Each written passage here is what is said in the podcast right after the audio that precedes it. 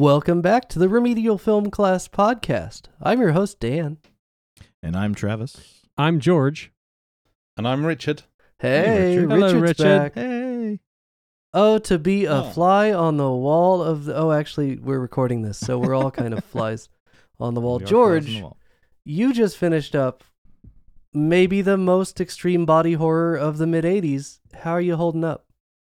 Is that right? How's your appetite?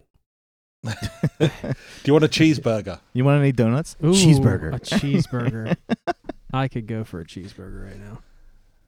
he could go for a Geena Davis right now, probably. Yeah, that too. yep. She, she. I mean, she was like in her prime in this film. I mean, they both were. To be fair, Yes. there is very. there is nothing as good as that relationship from an '80s film. Did you hear the story that she actually they didn't want her, and Goldblum suggested her, and uh, Cronenberg and all them were like, uh, "Yeah, we're not really keen on the because they were in a relationship before yes, this movie." yes, yeah. And they're like, we're not really sure because if the relationship goes bad and you're still doing the movie. And then she came in and did the reading, and she was the first one that did the reading. And Cronenberg's like, yeah, we should probably sign her up now. so she made it. the right choice. Who who else was in the running? Do we know? they didn't. He the what I saw, they didn't mention other names, but they they wound up. They just they just who was? I was gonna You didn't say Madonna, did you? Oh I did. I, I, I made that up. That would have been Okay. insane. but it was around that sort of time she was doing films. so Yes, that, that would have been hilarious. Oof. I like that Jeff Madonna's in the Goldblum was still Woof. rocking the same hair that he had in uh, Death Wish, so that's cool. Mm. That's some cool hair. I mean, Yeah. that that is the Jeff Goldblum look. This is the classic Jeff Goldblum look. This See, film, and- surely. People my age only know him as Malcolm from Jurassic Park and onward. So this is right. a bit unrefined, I would say. No, I knew him from Transylvania Six Five Thousand. Come on, Yeah, this is proto Goldblum. This is the real and the Big stuff. Chill. I knew him from the Big Chill. My parents were awesome. I think this is the first film I saw him in, actually. Uh, that- Okay. certainly that I can remember. So uh, he he was very awesome in it, though. So yeah, we'll, we're we're going to talk about it, I guess. Yeah, he was also in Invasion of the Body Snatchers. So he's been the, around a while. The the remake with Donald remake. Sutherland. Yes. Um, I haven't seen that for years either. I just oh, know we'll the be doing that one eventually. So you'll be. if on only there was we some sound I could make with my mouth to express my surprise and horror that you haven't seen that movie in a long time. right. Wow. If only. Uh, I guess we'll miss that opportunity. Hey, George, this is your first David Yeah. Cronenberg movie, unless you count his appearance in Jason X. How do you compare The Fly to Jason X? Does it? Uh, Does it? I, I mean, I, I don't remember really liking Jason X all that much. And He was the best part of that movie. I'm sure that I have a different opinion on The Fly than you guys. you might. So, I don't know, pretty comparable maybe? I'm not sure. Whoa, hold on. Oh, hold on. Hold on. uh-oh. Yeah. Stop the train. Do I have to throw my page of notes out Yeah, I think I think maybe you guys are uh, are are bitten by a little bit of the nostalgia bug on this one. I that- don't know. that if you guys This saw is it this is not the show I signed up for. I'm I'm out of here, guys. If we're not we're not just full on nostalgia and hair, I'm out of here. This yeah, hey, listen. this is what we do here. Um I'm probably wrong as usual. So Definitely This, is- wrong. this is a RoboCop moment. yeah. Yeah. Yeah, definitely. totally. So, George, you mean that when the opening credits of this movie hit, and it looks like something straight off of like mid 90s TV, uh, like brought to you by Stargate, the movie The Fly, you're not immediately like, aw, check I'm on out that board. awesome computer graphic. You, you didn't have any, Uh, nothing? no, cuz I I don't know. Okay, but let's just no talk reference. about I don't know. the score. Surely the score excited you. Surely you were like, this isn't just some electro nonsense from Italy. This Wait, is there a real orchestra. There was a score. That's what he's Uh, like. I don't I don't remember. What the music's The so good. Okay, well, yeah, okay. it reminded uh, me a lot of the uh, the the same score in like Hellraiser and stuff. like- Exactly that. You've got that yeah. kind of minor key. It's Yeah. slightly John Williamsy, but probably like the budget budget John Williams. Like uh, they obviously didn't have the budget for him. Uh, Yeah, it was just do John but yeah. William was yeah, yeah. My name's John Will. Uh, yeah, yeah. Willem. well, I'm famous for Jaws four. Oh yeah, you're in. yeah. You're in straight away. I mean, I think I know what George's hangs hang-ups are. It, yeah, So, I I mean, they're obvious, but are they? Are they? Let's Yeah, hear I what mean- George's hangups are. Let's not assume his his hangups. Let's hear him. George, But- what's wrong? I- I'm s- I'm surprised this is your first Cronenberg though. So obviously you're not doing films in order, but for me, and I won't spoil it in case you go down this road in the future. I went out to uh, Amsterdam as a 14 year old, and it's the wrong time to go to Amsterdam Hmm. uh, with my mum uh, and my best friend, and we hired every horror film we could. So that's when I saw Scanners and Videodrome for the first time. And Videodrome freaked me out back then. Uh, Scanners was just like, oh my god, I love this film so much. This is because it had Patrick McGoohan in it for for one. But uh, yeah, I mean, I already knew when I saw the titles of The Fly. This is David Cronenberg. I know what to expect. So George not knowing what to expect is a little bit of a kind of um, eh, I don't know, firecracker, I guess to start with. Well, we also purposely, I don't know if it was purposely, but we didn't show him the original that this is based on. So it's from 1958. It's like classic 1950s sci-fi, you know, your classic monster movie. Yeah. Uh more Jekyll and Hyde. Uh Mhm. basically a story about, you know, a scientist, same thing. But it was more like a a visual head switch. It wasn't like a metamorphosis that you watched. It was more like a a, a drama where a wife is helping her husband try to figure this out, and then she winds up killing him, and then she's accused of his murder, and then they try to figure out was she justified all this stuff. Okay, so, it's a totally different movie. A hundred yeah, percent. it's- It is way less Yeah. Franz Kafka and a lot more like 1950s Cold War Fear of Science movie.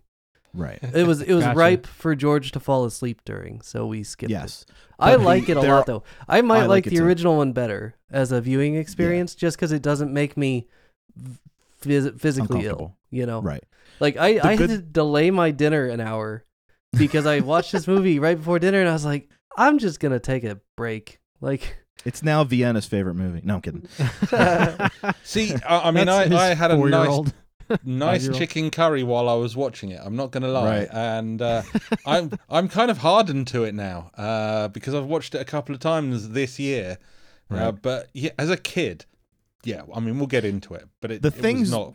the things that I love about the original will never change. It's it's almost like that Beauty and it's not this one's more like Beauty and the Beast than that one. That one's more like a Jekyll and Hyde kind of uh you know, trying to figure out a cure and then it he just succumbs to the situation. Um a lot of the acting is is done under a hood.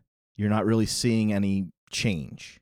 He's already the fly. He's got a hood over like a black sheet over his head and he interacts with her and they, he knocks on the desk for yes and no Yeah. but he gets to emote through those knocks and through his body language this one takes that to the umpteenth level by basically showing his transformation from almost like a cancerous is, it's a it's a I would say a a, a brave thing to do at the time. It's it's I could tell watching the movie that that this is probably for its time like a really huge special It effects was a huge undertaking. like it accomplishment at the had to be. yes Um, you know, like I'm just thinking of some of the imagery that I uh, that I know of.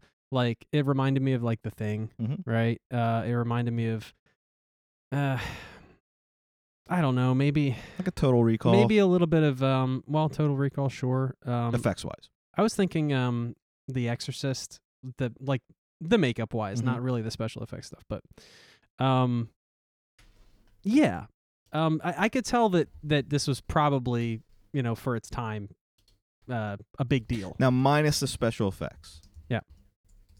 Were you good with the character work At at the at very first the very first scene at the party, Mhm. um, when they're you know having their fir- very first conversation and he's trying to like take her home and show her stuff.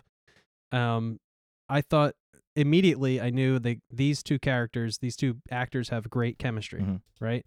And then the more the movie went on, the more I felt like he was acting much like the guy from freaking National Treasure. The hell's his oh, name? Oh, Nicolas Cage. Yeah, he reminded me of Nicolas Cage, and I But good. hate Nicolas Cage.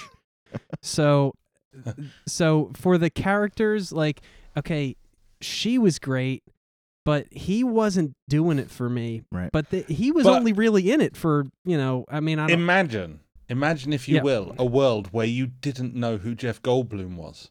And I don't have to imagine that. Mm. That is my world. That's his world. well, welcome to a brighter and more quizzical world. But that's really what it was. Like everybody was kind of in the uh, you know 70s and 80s. Movie characters were very two dimensional, and like Mhm. actors were always like heroes or villains. And he was like the first kind of modern super geek, I think. Uh, I, I would put it. And His yeah, uh, it, yeah, it's it's brilliant for its time, and if you hate it, it's because you hate Jeff Goldblum, and you're wrong. Uh, but just just going back a, a little bit, the, the makeup artist for The Fly, Chris uh, one of them, uh, well, a guy called Stephen Dupuis as well Okay. came up, who also did makeup on RoboCop and Scanners, uh, and I'm thinking of RoboCop of the melty uh, face Yes. scene, thinking yeah. Mm-hmm. he probably has a formula for some sort of gunk because I'm pretty sure now melty face man had the same gunk on him as we'll find out in the fly. It's it's not the 3M stuff. That's for sure. No, it's not for him. No.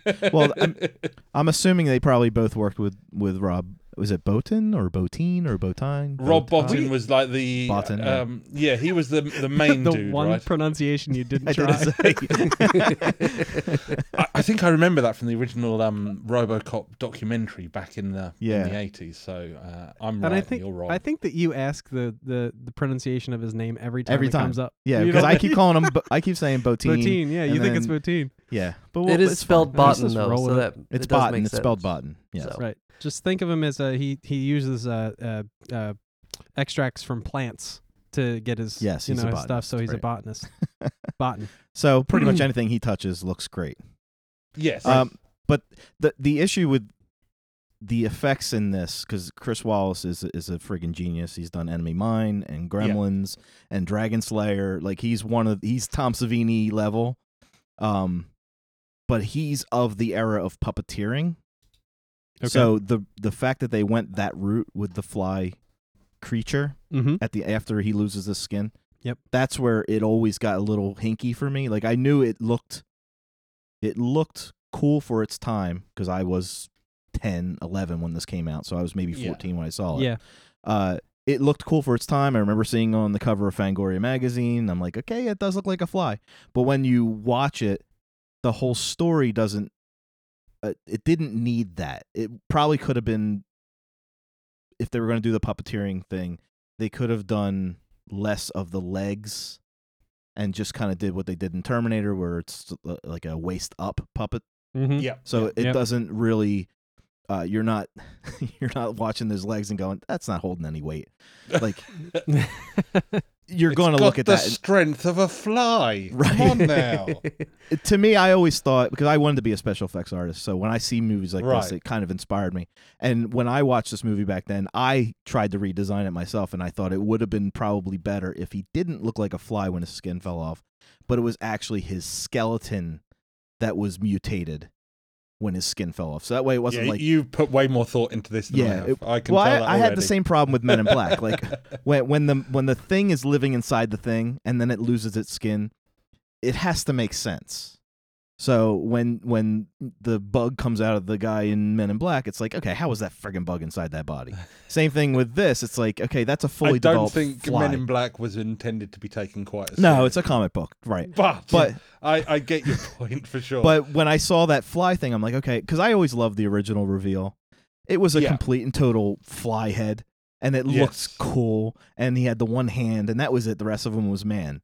This was like they went all in, and they were they were restricted by the 1986 puppeteering They were, Uh, but Um, we as an audience, especially, fine with it. Well, because I guess like me, you probably saw this on a TV on VHS because I was too young to go and see this in the cinema. So I saw this probably on a 21 inch color TV.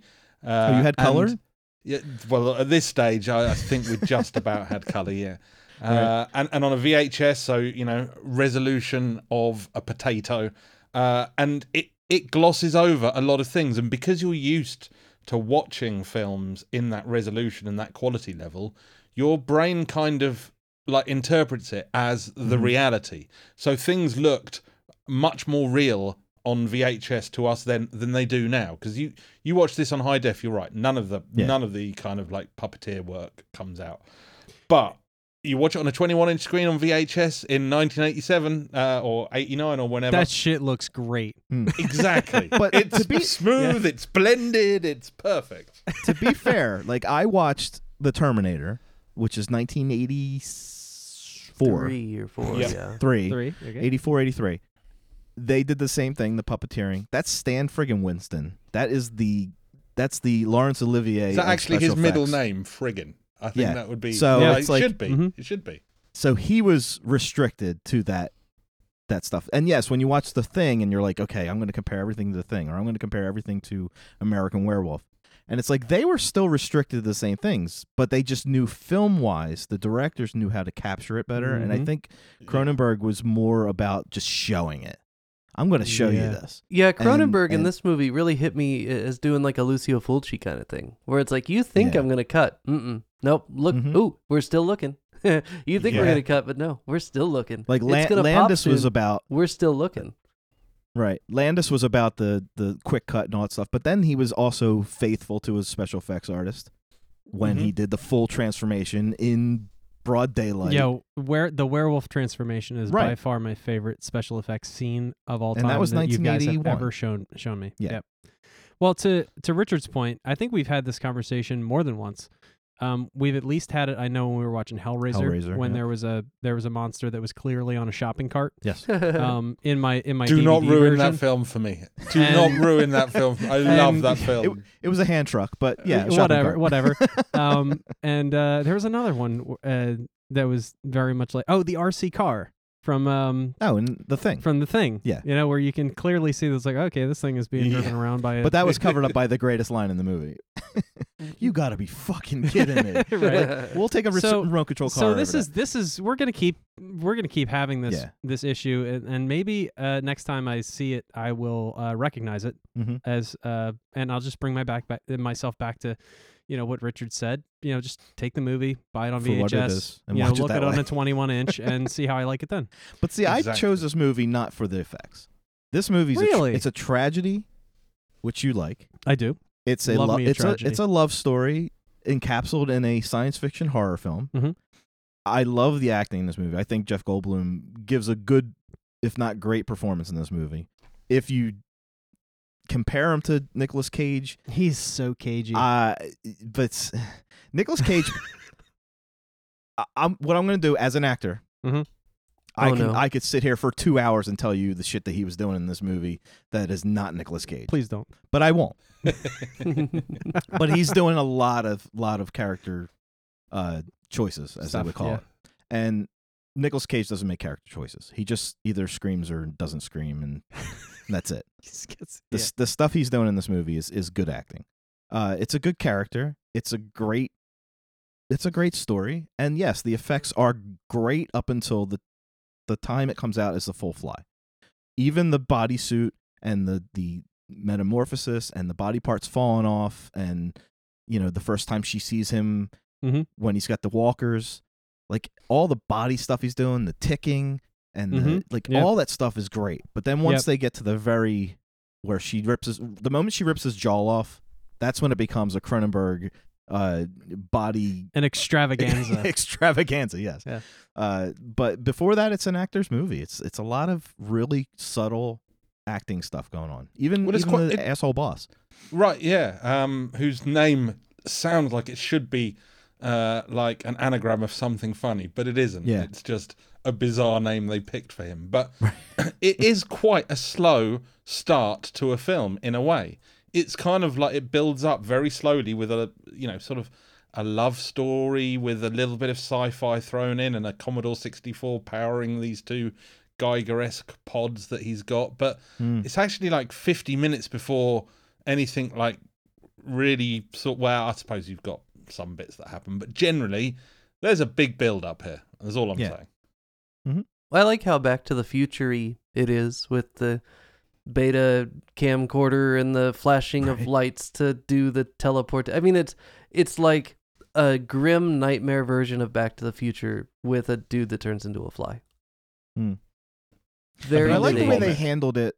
How, how they handled it more like a, uh, a a person with cancer, and Yes. watching them wither away, as opposed to like just a man in a fly head. Like they, I, yeah, I he really didn't. He enjoyed. didn't come out of the second pod half As a fly, right. Yeah, which was which was cool. yeah, because your body is going to fight itself. The cells are going to mutate, and everything's going to go wonky. Right. And just it's not ask, going to just happen ask right any away. scientist; they'll tell Right. you that's Well, what happened. But that this scene, like when he's throwing sugar in his coffee, it's like that, that, Yeah, that's yeah. that's a lot of improv going on in there when he's doing the sugar in the coffee Yeah, and then yeah. he's banging the table. Like it- they totally do the quick change, uh, personality wise, but not physically.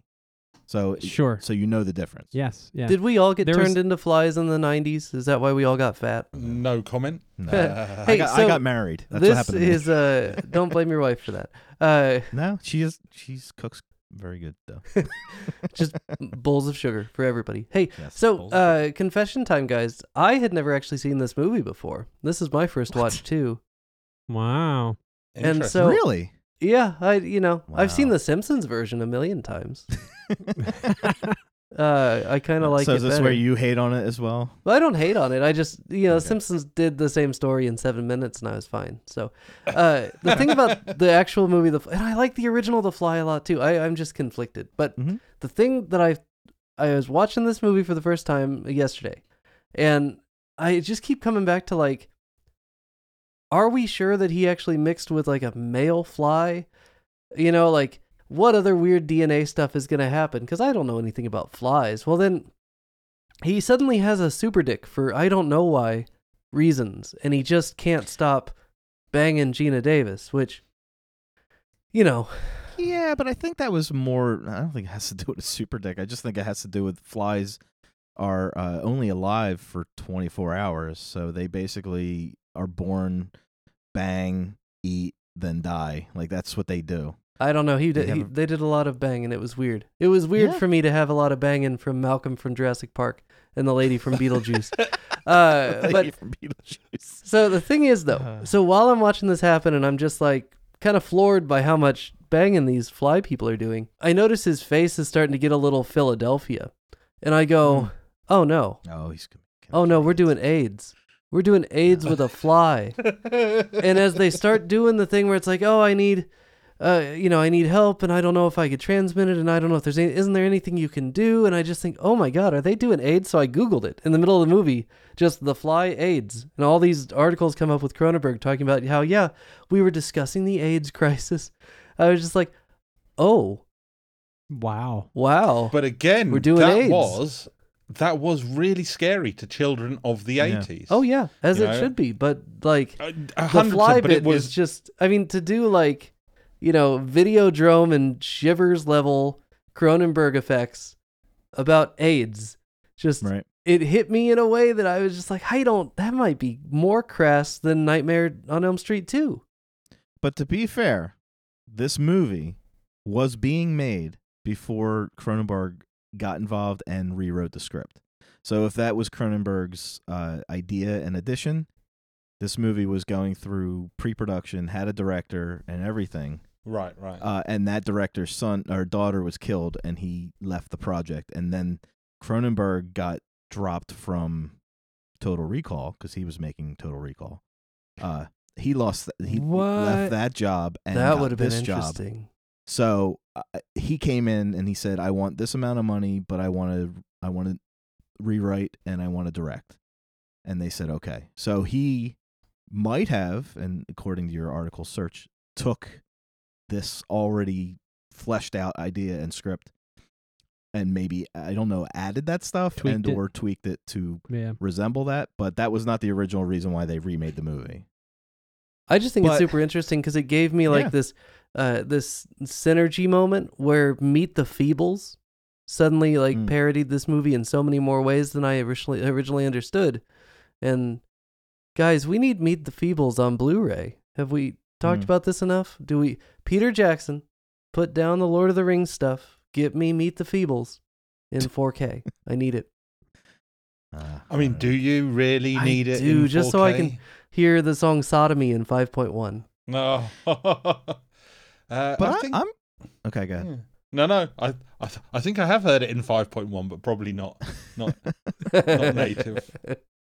I'm just curious as to why it's crass. Like to me, if something's happening at the time, like this movie was written Right. eight, 84, 85, and they want to creatively bring awareness to something that everybody's dealing with and everybody's kind of uh, affected by.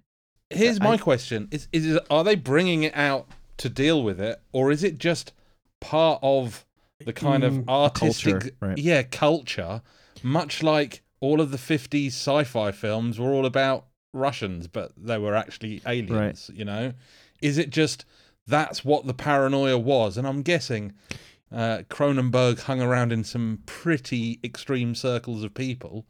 And is is he just reflecting it naturally, or is he really trying to make that point deliberately? Do you think? Could it be that it's I want to say could it be cheap because it is what is what everyone is already afraid of?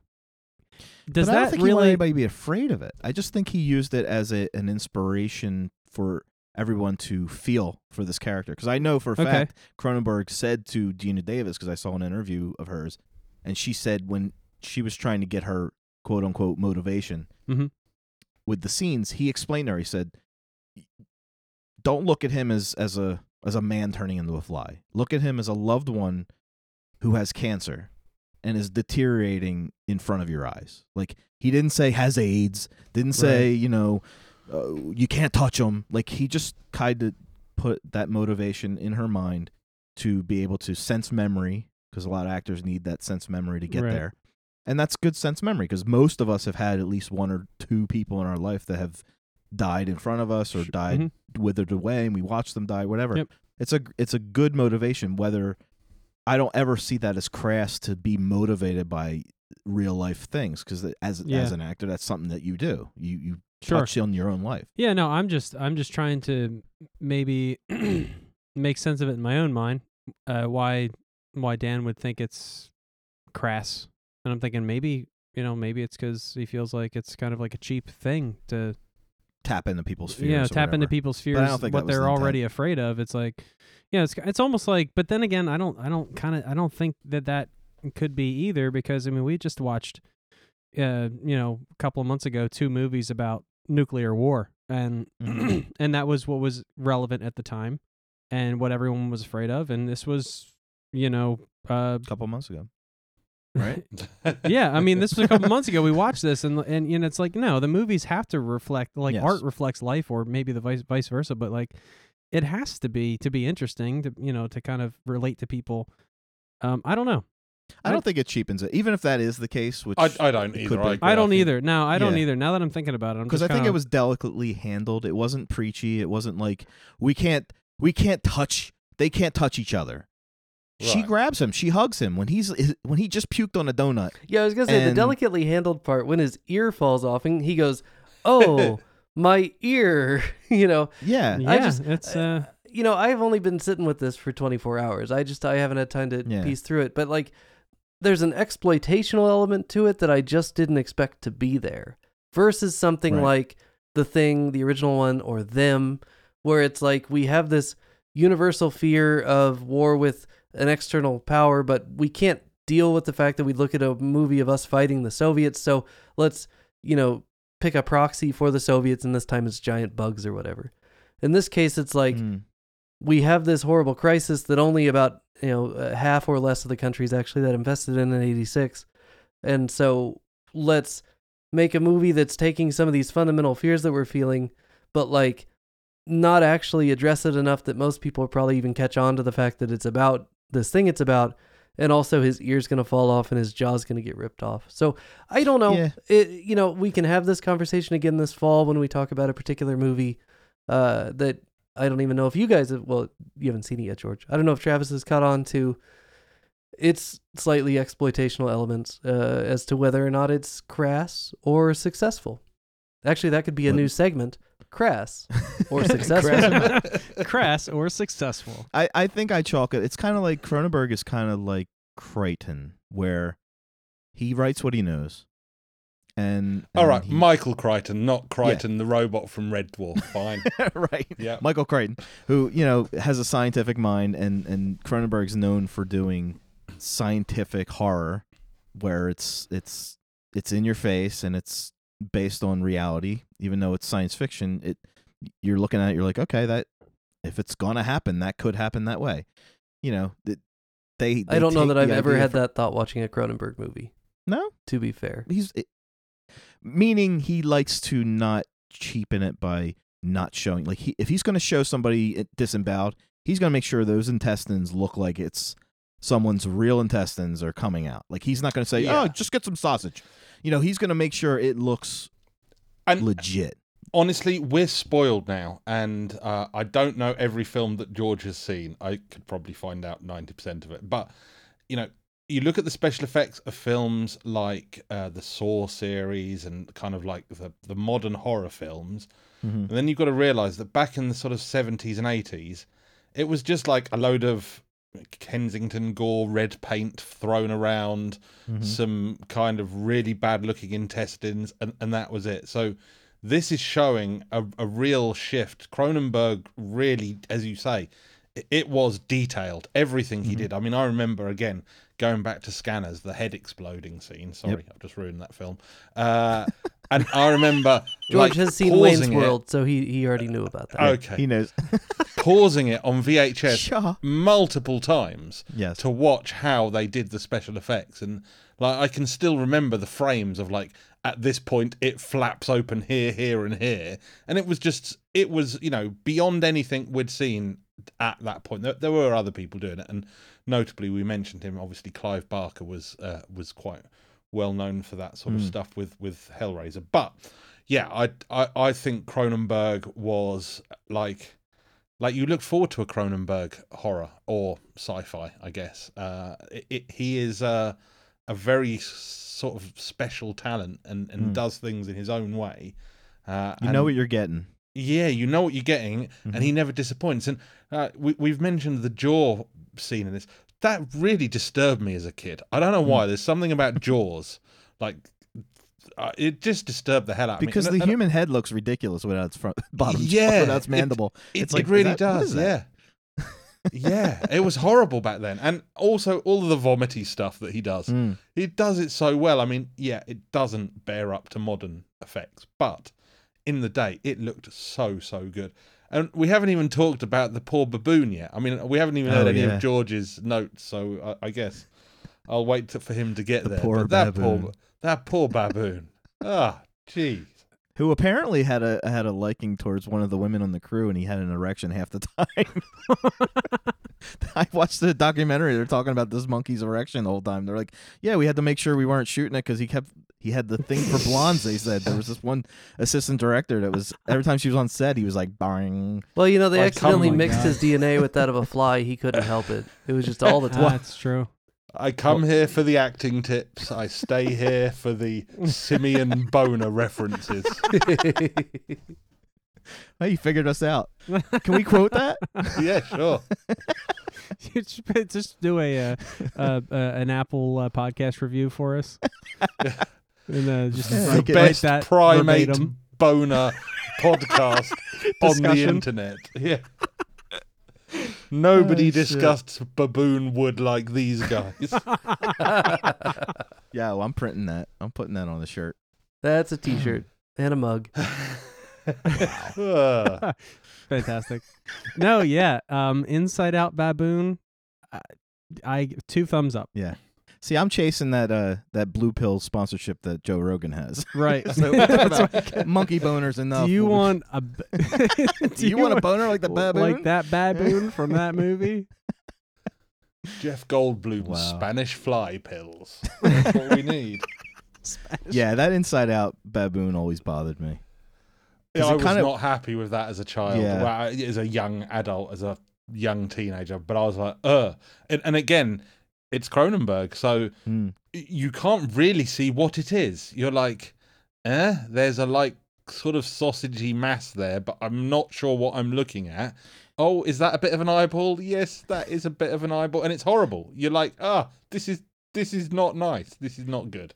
Yeah, that very much reminded me of uh, some of the effects in The Thing, Hmm. and I I also when when I saw it with my eyes, I thought, well, I was warned about this, Hmm. Right? You know, Yeah. at uh, you know at when they were eating, and he's like, what happens when you try to, you know, j- tran you know transport something that's alive, and he's like, uh, maybe maybe when you're done eating, Yeah. you know, or whatever he says. But uh, when it actually happened, I was like, yeah, that's about what I thought. it It, looks like when you put your lasagna in for a minute too long. oh, it was it was bad, man. And It's especially because microwave's it was, I guess, especially because it was still like moving and suffering, kind of. Yeah. Oof.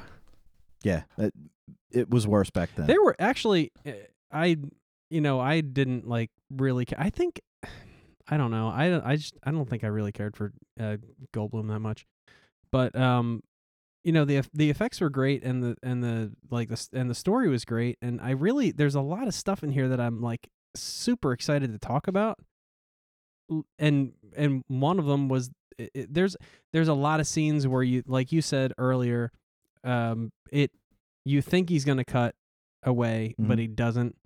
Um, like for instance, uh, the scene that comes to my mind, which was very extremely uncomfortable to watch, probably the most uncomfortable to watch, was the dream sequence. Oh, Spoiler they- alert: Yeah. it was a dream, but The that larvae it- scene, as that- they call it. Yeah. oh my god, Yeah. was so un- Cronenberg, though, so right? uncomfortable to watch, and that was the point. Mhm. Uh, geez, Louise, hats off. Yeah. I just it did what it was supposed to do. See, I thought you Oh were my going to say the, the most uncomfortable scene was watching uh, what's his face with the beard. Uh, what's his name? Stathis Baranus or something. Sick Cha- tat. It's funny. Chasing. Uh, isn't he a character in Game of Thrones? Is it Yeah. Stannis Baratheon? That, that's his name. Anyway, he was chasing Geena Davis in a really disgusting beige Saab, I think, in a really nice 80s Maserati. Now that that was a scene that, that disgusted and, and appalled me. I was like, everything's wrong with these cars. Who buys a beige Saab? if you're a successful photographer, you don't buy that car. But um, yeah, uh, it, it, it it's a hideous film in so many ways. That's why I love it. Um, The, when I was a kid, the one that disturbed me the most was a not the first time he throws up on the guy, not the second time he throws up on him, but when he starts to go up towards his head with a smile on his face. yes, yes, That's when I'm yes. like- that's effed up. yeah. And when he hits his teeth with his pencil and they fall on the keyboard. Oh, Yeah. tooth, When I was a tooth kid- horror is next to eye horror is the worst thing to see. I was every time my teeth felt loose, I'm like, oh my god, that's gonna happen to me. like that was so because then he does like this this oh okay this is happening kind of face. I think Like- the, the the shock though one for me was the arm wrestling scene, and I think I mentioned it earlier off air. But Yes, when that happened, that was the first kind of uh, things are about to get really fucked up here. There's Yeah. no doubt about it. This is this is different gravy now. See And that it is, bothered me, it's but him vomit. leaving the bar with the ugliest woman in the bar was probably worse than the arm break. Yeah. I would have left with one of those guys first. I think. I don't know. Oof. Just oof. she looked like trash. She, yeah, What's Uh, the guy's name she was from Home supposed to. Alone? Wha- What's the actual line? Is it Butch or like uh, what? Oh, Buzz. Buzz, Buzz, Buzz, makes sense. yeah, Yeah, Buzz, Buzz your girlfriend. Woof. Woof. Yeah. That's that's become a quote in my house. my kids always do that. Buzz's girlfriend. Woof. uh, that was such a funny film. Can we talk about that? I I need I need less vomit and more Kevin McCallister in my life. Oh man. But yeah, that that that dream sequence Yeah, to me solidified because Geena Davis was a she was a, sec- uh, a like a lingerie model. I think she was like a Victoria's Secret model like a long time ago or a Sears catalog model. To to go to that level, I know she did a couple movies before that, but I think she was like in Tootsie. She played a small part in that, so she was not. I didn't know she had that kind of range, and she definitely shows it. I mean, she's crying probably eighty five percent of that movie. Yeah. Again, as a as a show reel for Jeff Goldblum and Geena Davis, both this is this is a one stuff. This film, Yes, they are at their peak in in not just like sexual chemistry that they've got, but just their acting is just brilliant in it. It's just for its time, it was it was gritty and real when everyone else was just a bit too glossy and, and Hollywood, you know. So I, got agree. a question. What Yes. what year does uh like Aliens eighty six. and this this movie was what? 85. 86. No, Okay. 87? Same year. 86. Same year. 86. Okay, This 'cause is that- yeah. Because that was kind of another. It, it's what it reminded me of. Right. The alien popping out of the yes. chest. that was- dream sequence that Sigourney Weaver has is almost exactly the same. yeah, dream sequence. yeah, that's yeah. the feeling that I got, and also kind of crossed with uh, uh, what's that Italian movie that you showed me, Dan? What have they done to Solange? I think. Oh, yeah. Yeah, it was that. cr- It was aliens crossed with that, and it just made for a just a brutal, uncomfortable. Yeah. Well, and I See, think it's interesting because I, again, hadn't seen this movie till yesterday, but I've seen enough Cronenberg to know that, like, worm vagina interplay is kind of his wheelhouse, which made me Right. less It's a surprised. very specific Cronenberg when that but larvae thing popped out of the lady uh, out of Geena, Geena Davis's uh, dream self, uh, I I didn't go ew. I went oh, we're doing shivers again. Okay, like Yeah. eh. No, Well, then, George isn't like, going to feel that. I don't have that background. Yeah. so there was just one at the end, uh, at the very end, when you have like the final form of this fly mixed with other things. Uh, it was Videodrome, but the other end of it. Yeah. And I was just like, oh, we're Mhm. doing Videodrome, but the back end. Like, okay, like Cronenberg's got things, and now we're doing But like the greatest hits I- of Cronenberg already. But see, I, I always felt that that's what Cronenberg was doing all along and ended at the film Existenz. I think that's how you say it. Um, because it seemed like he was pushing the body horror further and further until he got to that ultimate film that was all about organic, like body guns and alien horror crap. And I was like, Mm. that's it. You've now reached, like, you can. Then, then I think he came out with Crash after that. And it was like, yeah, no, Yeah. no one wants to see So what you're saying is he peaked. He peaked. He, but he peaked.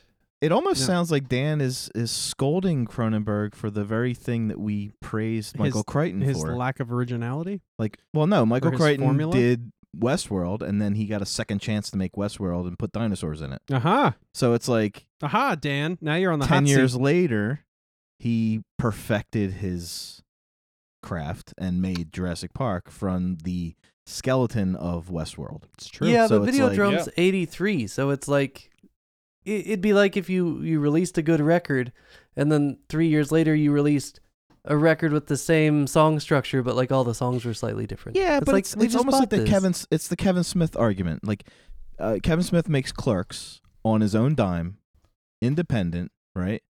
Doesn't have anything to lose, and makes Clerks.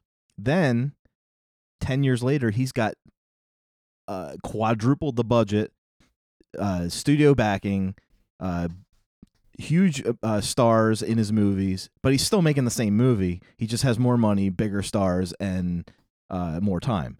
So it's like, and Yeah, he- so is that good? Yeah, I was going to say are we saying that? David No, I think Cronenberg is the same level took- as Kevin Smith cuz I could get on that argument. no, I'm saying like Cronenberg took the opportunity. He's got this movie that's already an established IP. Uh, he's got uh, Mel Brooks, uh, film company backing him. He's got 20th Century Fox money. So he's so he's saying this thing that I did that didn't do very well, I'm going to do it again.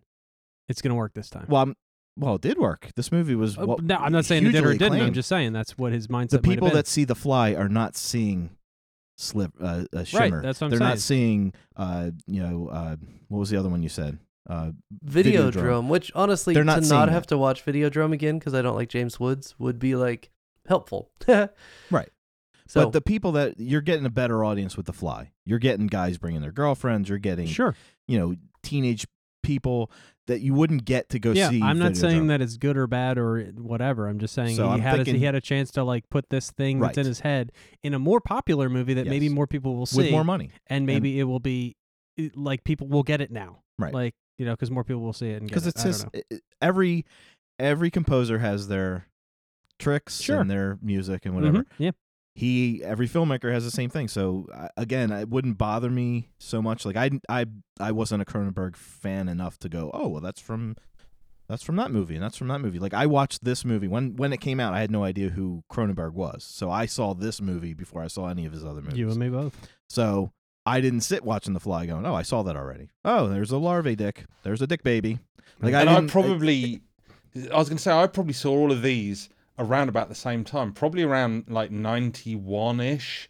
Uh, again, when I was like 15, 16. That's when Right. I peaked with my Cronenberg. I'd seen Scanners, Videodrome, Dead Com, uh, Dead Zone. Um, right. what else did he do? Uh, Dead Ringers uh, and Dead The Ringers, Fly, yeah. and and I remember like the the hoo ha about Naked Lunch coming out, and oh, Mhm. it's an uh, you know, I was like, this this is just Cronenberg doing his body horror shit again. I, I I'm kind of there for it, and like I say, uh, Existenz, which was ninety nine. Uh, I think uh, that was it. That was like, oh, I'm kind of bored of this now. Uh, But I don't have a problem with it. I kind of love that he is the mad guy who does the worm uh, orifice horror. What's funny is I I only knew him from his acting. Yeah. What I mean, I saw this movie, but I wasn't thinking directors back then. I was like 15, 16. It was like Yeah. 1987 and 1988. But I knew him from um he was in Nightbreed. So Complete- yeah, I knew him from Night. He was great Right. in Nightbreed as well. Nightbreed, right.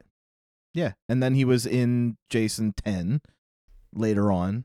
And I'm like, "Oh, that's Cronenberg.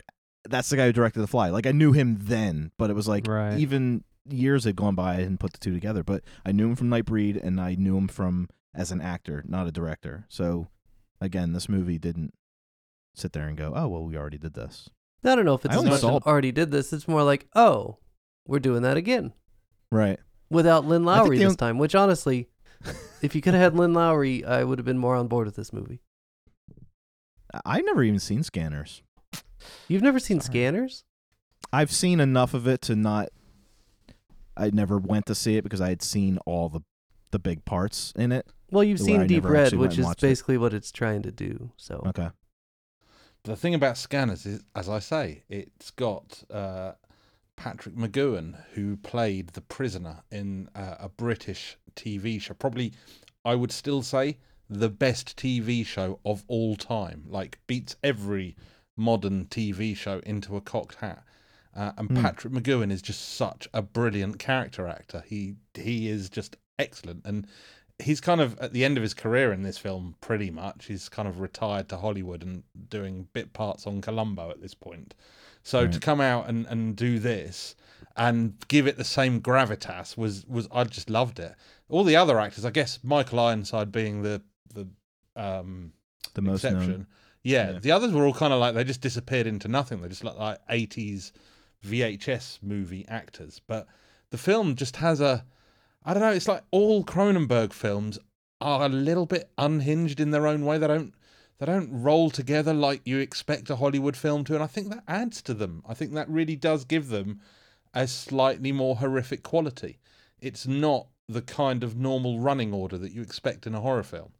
Uh, Right. So yeah, and and The Fly is probably one of his finest examples of it, in in my humble of- opinion. And growing up, like there were two remakes that ever were accepted as better than the original. Even though you look at like this and the thing are the two remakes where people are like, "Oh my god, it's Mhm. it's it's leaps and bounds." But when people that are purists and they they still love the originals, but they take the remakes for what they are. And for me, The Fly was always one of those Saturday morning things that I sat with my dad after watching Mighty Joe Young. We'd watch, you know, The Fly or whatever, and it was just one of those background movies. But when this came out, it was like it's a remake, but it's not. It's like a totally different movie. it's one of the first kind of like glossy reboots that I can think of. Actually, Yeah. kind of like it's the same world, if you like, the same general premise, but it's completely different. Um, but yeah, uh, more vomit, more more horrendous stuff. I think the body part stuff is great. It, th- and if you notice when he's when he's opening that medicine cabinet, his his uh his willy's ha- sitting on one of those shelves. yeah. Well, I was looking for it. You know, I'm Oh, I did yeah. not notice that. if you weren't if you weren't looking for that, you're not paying attention. Yeah, oh, He's got dudes, I teeth wish and fingernails and ears, and that. then yeah, his willy's in there. So it's Uh. like kudos, kudos. That's that's some detail that didn't need to happen. But yeah, Ugh. That's I, that's. don't, I don't. uh, I don't know whether I should go back sig- and look for that bit or not. I don't know what And that what's makes funny- me. as I was explaining to because I was watching a little bit with my 13 year old son, and I was like, this is kind of like if you take a superhero movie, but you make it if it were really going to happen. Yeah, if you are exposed to radiation, you're not going to become the Hulk. You're going to become this bubbling mess that this guy has become. right. You know, they touch on This it a little is bit what in X-Men Spider-Man should have should have happened, right? Yeah. like when you watch X Men, they kind of touch on how a human is affected and mutated when they're not naturally mutated. They show Yeah. you what happens to people when they're forced to mutate, Right. and that's what this shows you. It's like this guy. Don't they just explode into a puddle of water? yeah, it's I- basically what happens to the, I, the uh, Senator Kelly. Yeah, yeah. he his body rejects it, and then he basically becomes a pile of mess. Yeah. this is the same thing. Like it, the whole movie is his body fighting the mutation, and because that's all it is. It's radiation mutation and his cells splicing together, and it, it's it's kind of realistic. Like this is what a superhero mov- movie would look like if he went on the rooftop. If he ever made it to be an actual 185 pound fly, right, he would have been. he might have been a the Fly, superhero. a superhero fly. Yeah. yes. now that's some Right? insight. I'm just trying to think of the costume, though. I mean, it, it, w- would he have needed to wear underpants on the outside like Superman? He wouldn't have needed a cape because he'd have wings like a fly. Well, he wouldn't need Right. the underpants because his dick's in the closet. That's true. it's a very, it's a very good. Well, maybe that's why he needs the underpants. That's true. Yeah. Oofa. Woof. Mm. hey, we call him Superfly. You wear, you know, big. That's a great idea heel for a film. We Yeah. should definitely come out with a film called Superfly. I'll make it after I make butt work. Butt work. Butt work. Does Richard even? Does Richard even know? no, no. I'm not going to bore Richard with that story, but I'll give you a little story. Uh, we we got a cameo from uh, uh, Dan got a cameo from Kevin Smith because when we were doing Clerks, I said that I didn't say I hated the movie and I wanted to remake it. I basically said when we were talking about the acting.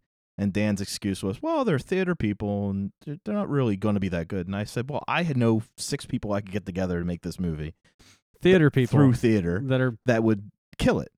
And he's like, "Oh, so you want to remake Clerks?" I'm like, "No, I just I think I could probably get these actors a better performance." so then Dan took it upon himself to go to Kevin Smith and say, "My co-host wants to Wants to remake, remake Clerks. He thinks he can do a better job. What do you think of that?" So Kevin Smith sends us a nine minute cameo Nice. in Kevin Kevin Smith form, where he basically boasts that his movies in the uh, National Archives Museum, and and uh, he's obviously a good director because he has a pop made of him. I've, I've watched and it a hundred. I have watched times. it many times, and he rips Oh. on me constantly, and it's the best thing that ever happened to me. Oh, that's pretty cool. I mean, uh, not not to become all Kevin Smith fanboy. I I used to, uh, Clerks was massive for me in in Right. uh, again early '90s, I guess, when that first came out, and it was a you know tape that would pass around. It's like this is so funny. You've got to watch this. Yes, it was Uh, one of those and- VHS grabs. Y- Yeah, and I have a. I think I've got a signed copy of the Clerks animated series, Mm. possibly, and uh, also the script for Chasing Amy. Because before he was like super famous, he was like Right. selling all his merch. I was like, I'm buying it all. Uh, Yeah. and, and Dogma was fantastic. I've still got, uh, I've still got uh, one of the original Dogma. Uh, I forget what they called the Jesus guy in it. Um, you know the winking, pointing Yes. Jesus figure. I Mhm. have one of those. But then it all just got a bit samey for me with Kevin Yes. Smith. It all Yeah. just got tiresome and none of the like sequels like did anything. Yes, I very much enjoyed seeing Mark Hamill as the cock knocker. That was funny. But other than that, like the rest of it uh kind of left me really cold and Clerks Yeah. too. Honestly, I can't even remember what happened in it. It was just yeah, Right. just dumb. Well, the reason why we we always talk about Travis's remake butt work is Yeah, because it came around. Well, go ahead. You, you, he he basically was like saying to me, you know, yeah, you can remake Clerks. I remade, and he said a movie that he basically based his Clerks on, and he was like, you know, you just got to be able to, you know, talk about your job or figure out this and that, and he goes through his whole spiel, and he goes, you know, you can make a movie and do. Do make a movie about doing anything but work. There you go. You can call it. You can call it butt work. and and I was like, so now whenever we bring it up, I was like, oh, we're still Yeah. trying to and we haven't brought it up in a while, so even for the benefit of the listeners, like we talk about butt work, they might not even know what They it is. It was a it very early episode. It's a great so callback, though. Yeah, we so, did yeah. Like s- season one, episode like four. It's good to I put think. it out there. You know, what are we talking about when we talk about butt work? Yes, butt work. That's what it So then my goal is to become big enough to where we bring Kevin Smith on, and then we discuss and we make butt work. and we make butt work. Yeah. And what's funny is he's doing a film, uh, I think film festival right now out of North Jersey, and he's taking submissions. I was like, oh man, if I had just completed butt work, I would have submitted it. How are you spelling butt work though? Let me just just confirm. It isn't two T's, is it? I, I, it- what, the way he said it, he meant it as one T. But the insult, the insult was meant with two T's, I think. I, I, I think that film already exists. Uh, yeah, I'm sure, and I don't want to put it in on specialist video uh, collections. There's a lot of people that own butt work, but it's not the movie I want to make. right. Uh, I don't think I can top that. No, that's amazing. Um, what's it just that sucked that we had to Fly? pay. We had to pay for that that berating. I wish I wish he had heard it well, and sent me a. well, we didn't. Dan did. I, I mean, look, let, uh, cameo's a really interesting thing, though, isn't it? It's like microtransactions, depending on how famous they are, Mm-hmm. uh, and they can be both the most like beautiful gifts and the most depressing things in the world. Like, uh, I don't know whether I mentioned this one before, but I got my daughter one from uh, one of the guys from the Inbetweeners, and uh, you know, the Inbetweeners is massive over here. She Right. loved it; it was hilarious and he's absolutely killing it on that platform. And then you just think some of these people though, like, are probably this is their one source of income now. Yep. Yep. And uh, also, I hate all celebrity. Um, I, I only do comedians because that's fun. But yeah, it's a weird, it's a weird, and there's like 15 different cameo rip-offs now. Um, so it's a really weird market, definitely. But um, It's it's definitely good for when you're stuck on a GIF though. one of one of the more sad uh, cameos was when uh, was when Dan uh, interviewed uh, Carpenter. But that wasn't a cameo. that was not a cameo. That's cruel. I saw that. He's like, well, gotta go. yep. See ya. Time's up, bro. Peace See out. a weird horror boy with your fancy questions that you've thought about. I'm only here to talk about the music I've written and nothing else. Oh man, I was like, but it so is weird. sad. Uh, It like I kind of have this like if I go to a gig and let's say it's something to do with Wampler and therefore I go and meet like the guitarist or whatever. And there's a bit of me that always thinks, oh, wouldn't it be cool to go and meet the whole band? And then there's a bit of me that goes, no, because No. you're not going to become their friends straight away. So Right. you're just going to be another annoying fan, even if you work in the industry. And I think it's the same with these like cameo things. You think this is going to be amazing, I'm, and then he's like, "Who is this absolute anus who wishes for me to wish happy birthday to him?" Right. Oh yes, I'll say the line. Okay, Say the line. this anus. I do have to say, I watched an interview with Kevin Conroy on Who is he? YouTube. He's the voice of the uh, animated Batman. So he's been Oh, doing yeah, it for yeah. like 30 years. He's like he's the Batman.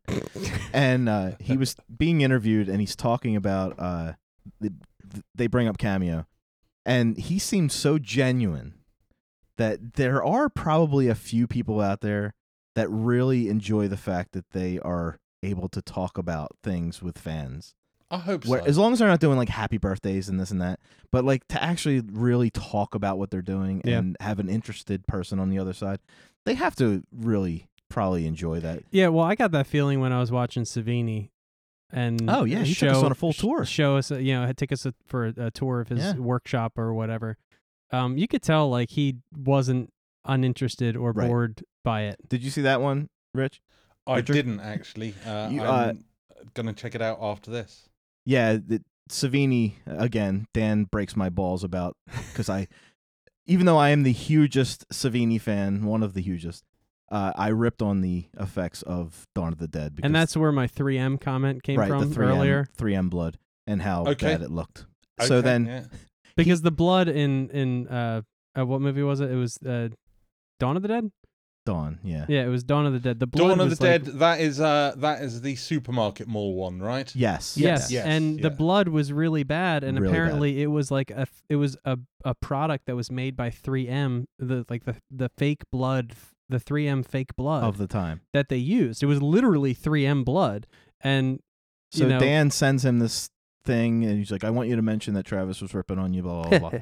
so so Savini Savini basically agrees with me and says, "Yeah, it was really shitty blood."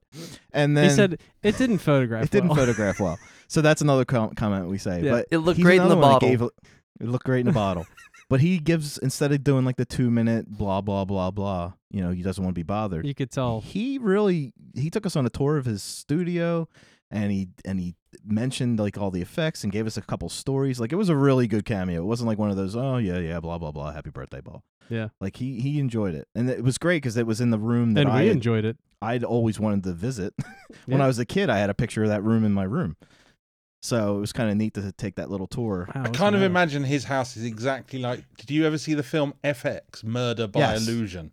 I kind of imagine his life to be exactly like the main character in that. It Just is. like every corner is filled with a prop. He's got a Uh, giant Fluffy in his hallway, like, and he's like, "Oh, that's Fluffy," and I'm like, Yeah. "Yeah, I know who that is."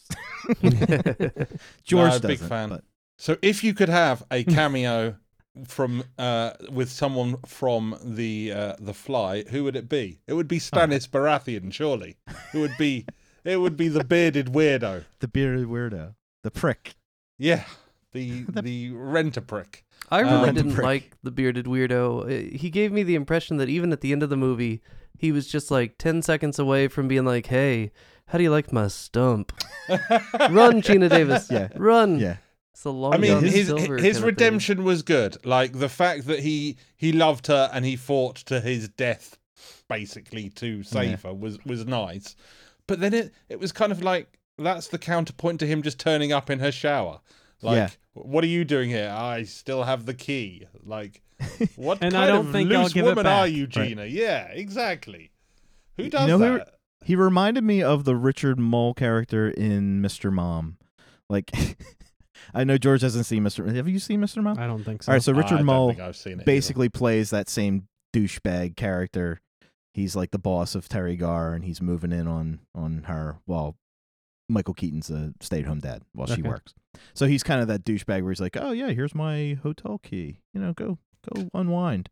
Yeah, you know, Mm. the, your douche meter has gone up the moment he speaks. Hey, I uh, I I had a, a moment where I really felt for uh for the the douchebag with the beard, Mm-hmm.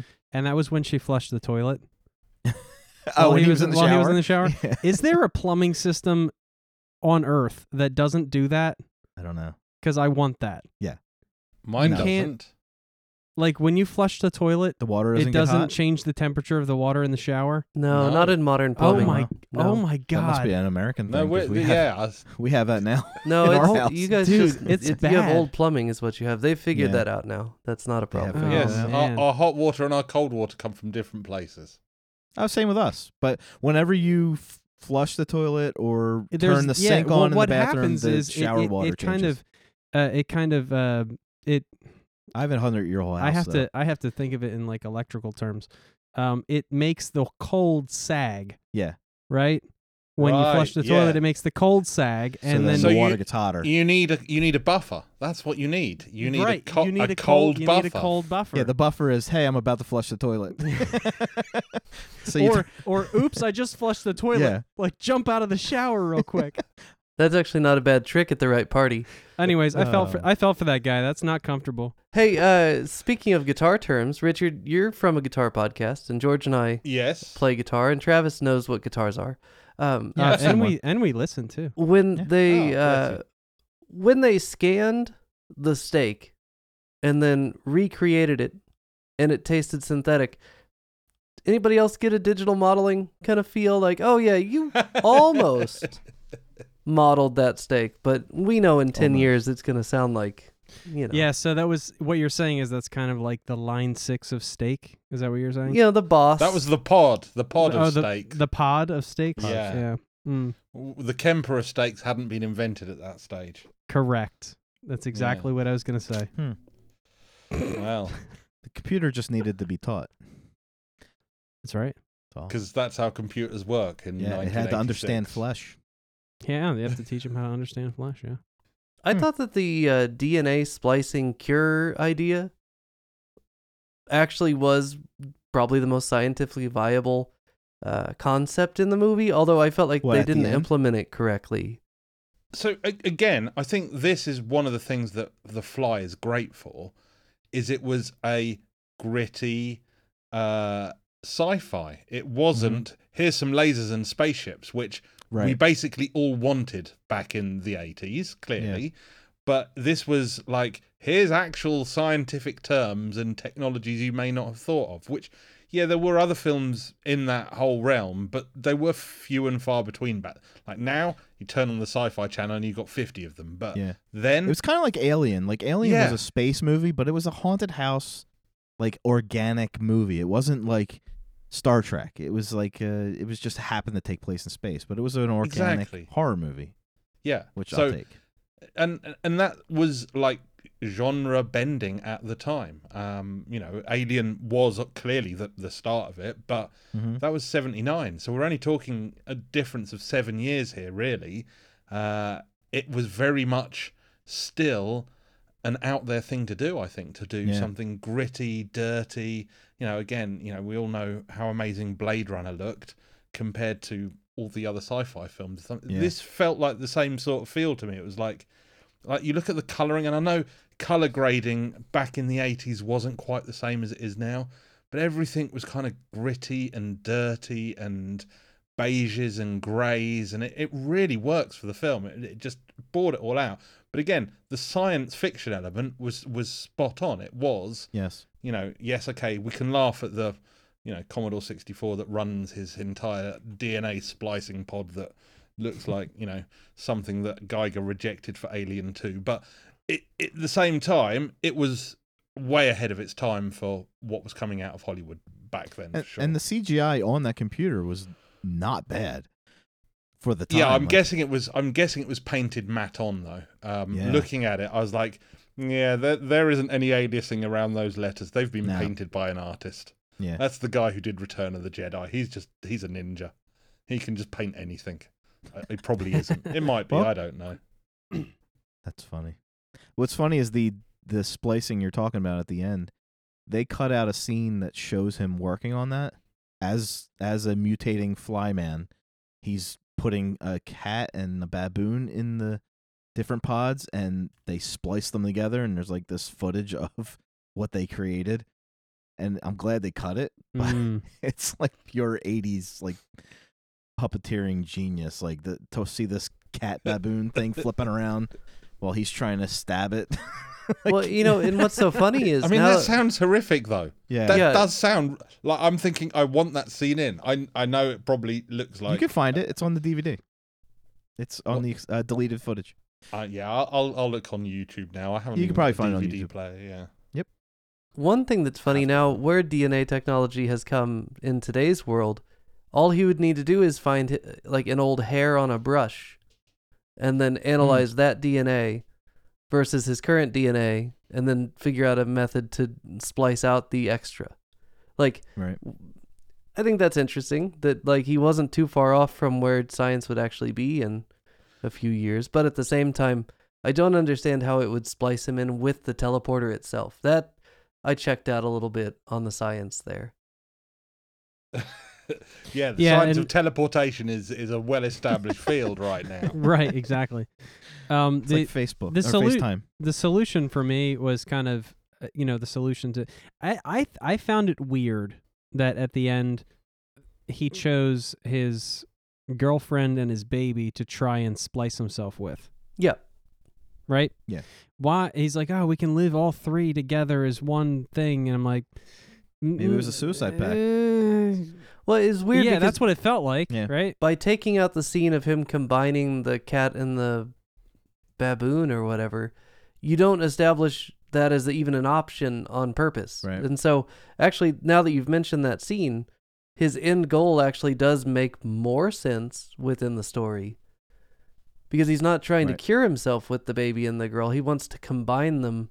Right. ugh. Right, because he knows Ugh. it's not going to cure, but it might. I don't Yeah. know. to be together forever. Oof. But it is it, it to me that even though it's a little hokey, all the effects and everything, there's still some humanity there that I can get behind. Like to watch him put that gun to his head. Yep. To me, that as as as a movie fan and as an actor fan, like to see those kind of things Yes. in a special effects science fiction horror movie, to have that emotion still there, it, it, it's what separates Yeah. you it's know like Si- Silence of the Totally Lambs agree. from yeah. o- it's other it's movies. uh it- what it said to me was even as a creature that is mostly fly, the gun to the head portion Puts the was humanity this there. is the best solution. Right, do it. Right. End this. Yeah. Right. because how I was going to end it wasn't the right Right. solution. This is the right solution to. Yeah. It's always that's always touched on in like werewolf movies and stuff. Like, you know, Yes. do I just save everybody the anguish by putting a bullet in my head? Yes. But no, they never do. They they always do the other thing. I mean that that is definitely I, I, I totally agree with everything you're saying because that is definitely one of the things that stood out for me with this film when I first watched it. Less so now because I expected it, and also it's probably a more played out trope now than it ever was back then. Mm-hmm. But just the amount of tragedy in the hero. You know, really, Jeff is supposed to be the hero of the film. Like Mm-hmm. everything is circling around this brilliant geek scientist who's you know figured all this stuff out and look at the tragedy that unfolds and the horror and it wasn't a happy film.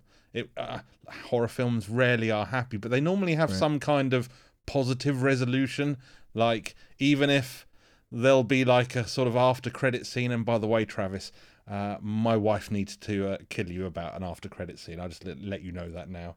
Uh, I made her sit through the Batman uh, Oh. after credits because I was like, I hear there's an after credit scene. No, here. no, no, no, no. I never said watch the after credits. Did I? You, you mentioned it somewhere, and I was like, I know that there's an after credit scene. You may not have said watch it, but you may have just mentioned there was one. So I made her sit through it, and, and Oh that shit! did. No, I would have completely told you there's no way credit scene. well, there kind of is, but you have to No, be. there You have to pay attention cool. to it. Yeah, Yeah, it is and, and it cool. is kind of cool, but uh, yeah, she was not happy. She was like, Oh, "We are the only tell- ones tell left in this cinema." I'm like, "I've got it on good authority, trust me." But No, I said the movie is great, but I don't remember ever saying wait for the end credits. I might have said there. Don't wait. I don't know. I have to go back and look. I But I might not have had my reading glasses on then. I googled But it in the your co- theater as the credits started. Like, do I need to stay here? And oh, Yeah, oh, I don't. we did I the don't same need to thing. stay here. But There's yeah, no there's- internet in my movie theater. Otherwise, I ah. would have done the same. I'm like sat there going, no, no, no. I'm sure this will be fine. No. Yes, No, they- yes, it's gonna be brilliant. Oh shit, is that it? they did a thing where yeah, you can you can look things up on the on the internet. yeah. But Anyhow, uh, no, the Tell the, the sheer. it's fine. I just remembered it. To you. The sheer tragedy of, of this story and, and like the kind of arc of it is what like left moviegoers back then thinking it was brilliant. It wasn't. Again, yeah, wasn't your typical Hollywood. Uh, here's a serial killer. Oh, he's dead. Or is Or he? You know, he? It was. eh, yeah. So But to me, as a fan, like when I watched, like I said before, when I watched the Peter Jackson remake of King Kong, I watched it and I was like all excited about the things I was catching, all the homages and whatever. When I watched this movie, if you know the original, that ending scene is in the original. So it's like, you know, when when Jeff Goldblum says, "Help me, please help me," that's right from the original movie where uh, uh, Andre says that to his wife, but he can't talk, so he says it in a different way at the end of the movie as a fly stuck in the web. But he says, "Help me, please help me," and and Andre is killed by his wife by the press, so Mhm. uh, like the actual compressor. So she kills him to save him, and he tells her to kill kill me by laying on the press. He can't tell he can't tell her to kill him, but he lays on the press and kind of points at the thing to press the button, and then he lays there again and he waits for her to press the button. So it's like in a 1958 way, it was the same motion as the Yeah. fly putting the gun to his own head. Uh, so that was an homage. It wasn't anything I was expecting when that happened. I was like, oh, okay, good. They kept the humanity of the creature Yeah. at the end, which is good. See, I haven't actually. Don't think I've seen the original film. I've just. It's good. I'd watch it if I were you. I, I, It's, I it's a- think I've seen clips of it for sure, and I've definitely seen the Simpsons version of it. Right. But I'm trying to like rack my brain here to think: Have I actually seen it? And I, I'm trying to just have a little. I'm not sure I have. it's got Vincent Hmm. Price. I mean, it's worth a watch. I mean, anything with Vincent Price in it is worth Yeah. a watch. Even Alice Cooper's "Welcome to My Nightmare." To me, it kind of reminded me of if you watched Leave It to Beaver when you were a kid. That didn't make it over to the UK. Okay, so Ward and June Cleaver are like the 1950s quintessential mom and dad in the 1950s suburbs, like just the the everyman family. Yeah, If you picture Ward I've Cleaver, seen One Division. I know what American Okay, TV's like. there you go. So if you picture Ward Cleaver, who was the dad, in the basement experimenting with gene splicing and and trans teleportation, like he he was experimenting that in the basement, and then one day. Uh, he doesn't come upstairs, and June goes downstairs and sees a note on the door saying, "Do not enter," because something went wrong. And then eventually they start talking to each other through the door, and then she makes her way in, and then she eventually tries to help him and then the reveal of his face being a fly and all stuff. like it's basically if you took the leave it the beaver and this movie from back then it, it's it's really you put them in a to watch the- teleporter together, and then out the other No, end they comes never- this movie. well he no that doesn't i don't even know if he tries to i know he goes through the machine and the flies in the machine but they don't he doesn't try to keep doing it to try to fix it uh, to himself. Eventually, he does, and she helps him, and he comes out, and he's not any different. And then the reveal is that he looks like the fly, and then that's when, you know, she tries to help him, and then eventually, the humanity takes over, and then she puts him down. But it's like the reveal of they were all telling the truth the whole time is that you know the fly that spliced with him ends up in a spider web, and then you get that classic "help me" scene where Yeah. the that fly in the web is saying, "Help me." Right. Yeah. Help, Help me. right. And Which I was the reason missing why that, that delivery in this movie. I was kind of hoping at some point, somehow, I would get the high pitched "help me." I didn't. Same with the yeah, "be afraid." I don't think it was needed. be very afraid, Be very afraid, right? Which right. is like in pop culture, but when she delivers it in the movie, she's like, "Be afraid, be very afraid." And I'm like, "Come on, like give me I a think little." she delivered more." line okay. It was pretty I, flat. I was fine with that I delivery because it was because her her delivery wasn't more like that 1950s kind of you know I don't know gusto kind of delivery. She was more like just disgusted that he brought that woman there to do what had already destroyed him because she had information she knew that he was not right. It just sounded like a George Clooney. I'm Batman. You know, it's like you Mm. could put a little more in that, George, please. Yeah, Was he, I think was George, he ever, George knew he he was ever making crap. Batman? I've forgotten. Yeah, he was a Batman. Okay, I've forgotten him. I've forgotten Val Kilmer. It's worth I've, I've forgetting almost both of forgotten those. that other dude. Let them Yeah. remain unremembered. You mean Bale? That's the one. Yeah, I've Hmm. I'm kind of I've kind of forgotten him now. No, Christian. It's Bale's all about Pattinson. Yeah, the new one's were really good. George He- hasn't he- seen it yet. We're gonna get him there. Oh, the scene, the scene No with talking. Two Face is amazing. Yeah. Um, did you know there was an opera uh, based on The Fly, right? No. And it was a two-act opera composed by the composer of the score for The Fly, Howard Shore. Now, I did mention at the beginning that it had quite uh, an amazing score. He made an opera of it and then went on to do, I don't know, films like Lord of the Rings. So I guess he knows something about music. But how Huh. can you make an opera out of this film? Hmm. Like know, I'm they made a assuming it's all in I'm I'm assuming it's all in English for a start. So that would be better. It's a 2-hour long opera. They made a musical of King Kong, so I guess anything's possible. Yeah, uh, now I just Yeah, I mean, whenever- whether it's good or not is a different story, but Oh, it was acclaimed. I didn't see it, but Oh, word. Seth Brundle is the bass baritone. Nice. Veronica Quaife is the mezzo soprano, and Stathis Borans is the tenor. I mean, Brent.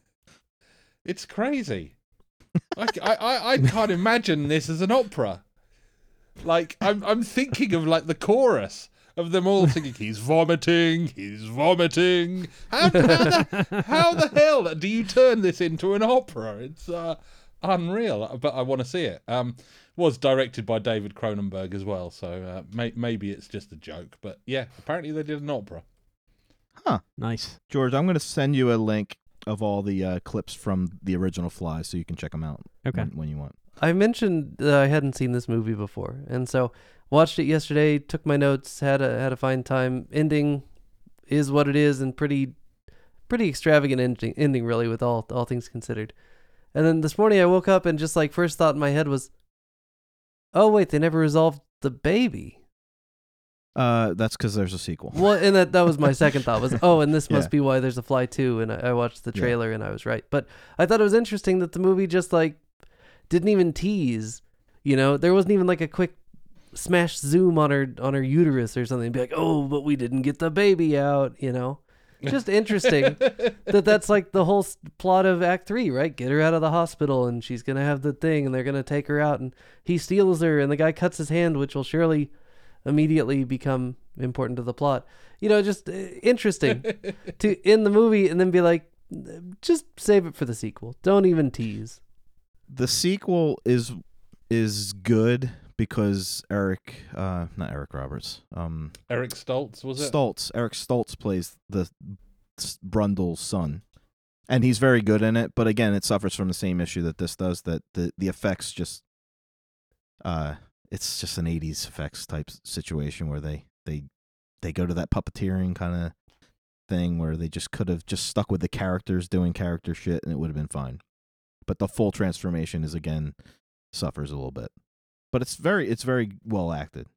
But it's clearly a sequel. I don't really remember. I have seen the uh, sequel. I don't remember much about it. That might have to go on my list. Uh, I was just reading a little bit about the guy who wrote the original Fly, George Langelaan. Uh, he was a friend of the famous British occultist Aleister Crowley. Oh, This kind of explains everything now. Yeah, a little bit. I'm kind of like, yeah. All right, this was one of your heroin trips. Fair enough. Now I understand.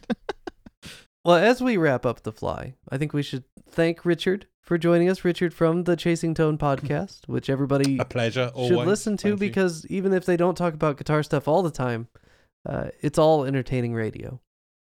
Thank you very That's true. much. Yeah, do check us out on every platform that supports podcasts. Pretty much. Mm. Should we tell George what he's watching next week, Travis? Uh, I believe Richard brought brought it up, Oh, but uh, I will reiterate. We are going to watch a movie Okay. that that uh you probably should have seen but haven't. That kind of plays in the what we're uh, That's the idea. what we've been doing. Okay. Uh, I'll just it's a three letter word Okay. and it's called Saw. Really? Yes. I don't think we're gonna watch the whole. Well, isn't there like There's like 17 19 saws? of them. Yeah. there's too many. We'll watch the first one and call it good. Watch the first one. The first one is genius. I, I Hmm. remember seeing it again when it came out, probably on DVD. Uh, I think it was one of the early DVD films. But uh, me and my wife love horror films, and we were like, this is one of the best horror films we've seen for a long time. So you're in for a treat there. Okay.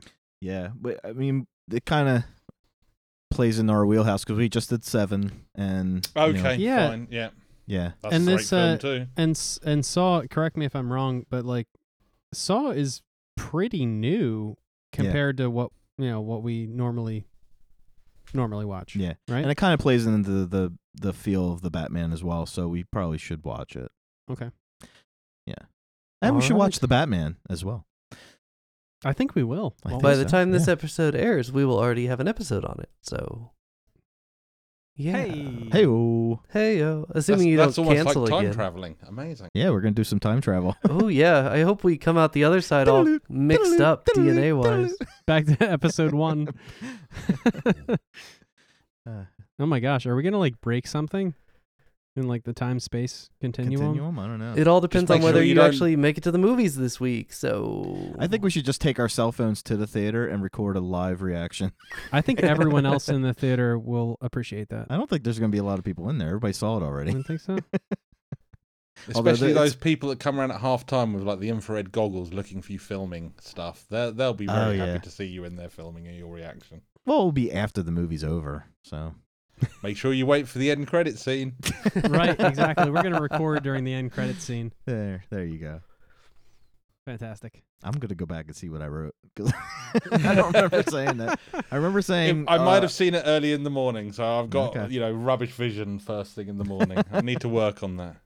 Guys, it's been a, a pleasure once again, uh, and thanks for making me watch a film that I haven't seen for ages uh, and I'd totally forgotten and is genius. And uh, yeah, I look forward to hearing uh, this episode and many more episodes to come, guys. Thank oh, you. thank you so Thank you, much, Richard. Richard. Tell everybody we say hey. I will do. be safe. Yeah. Yeah. Have you heard what's going on in Europe? Not a good time to be safe. Anyhow, Thank you for joining us on the Remedial Film Class podcast. As always, you can find us at facebook.com slash remedial film pod, or you can find us at Twitter and Instagram at remedial film pod. Heck, you can even email us remedialfilmpod at gmail.com. We'll be back next week with the classic, newish for our show, movie Saw.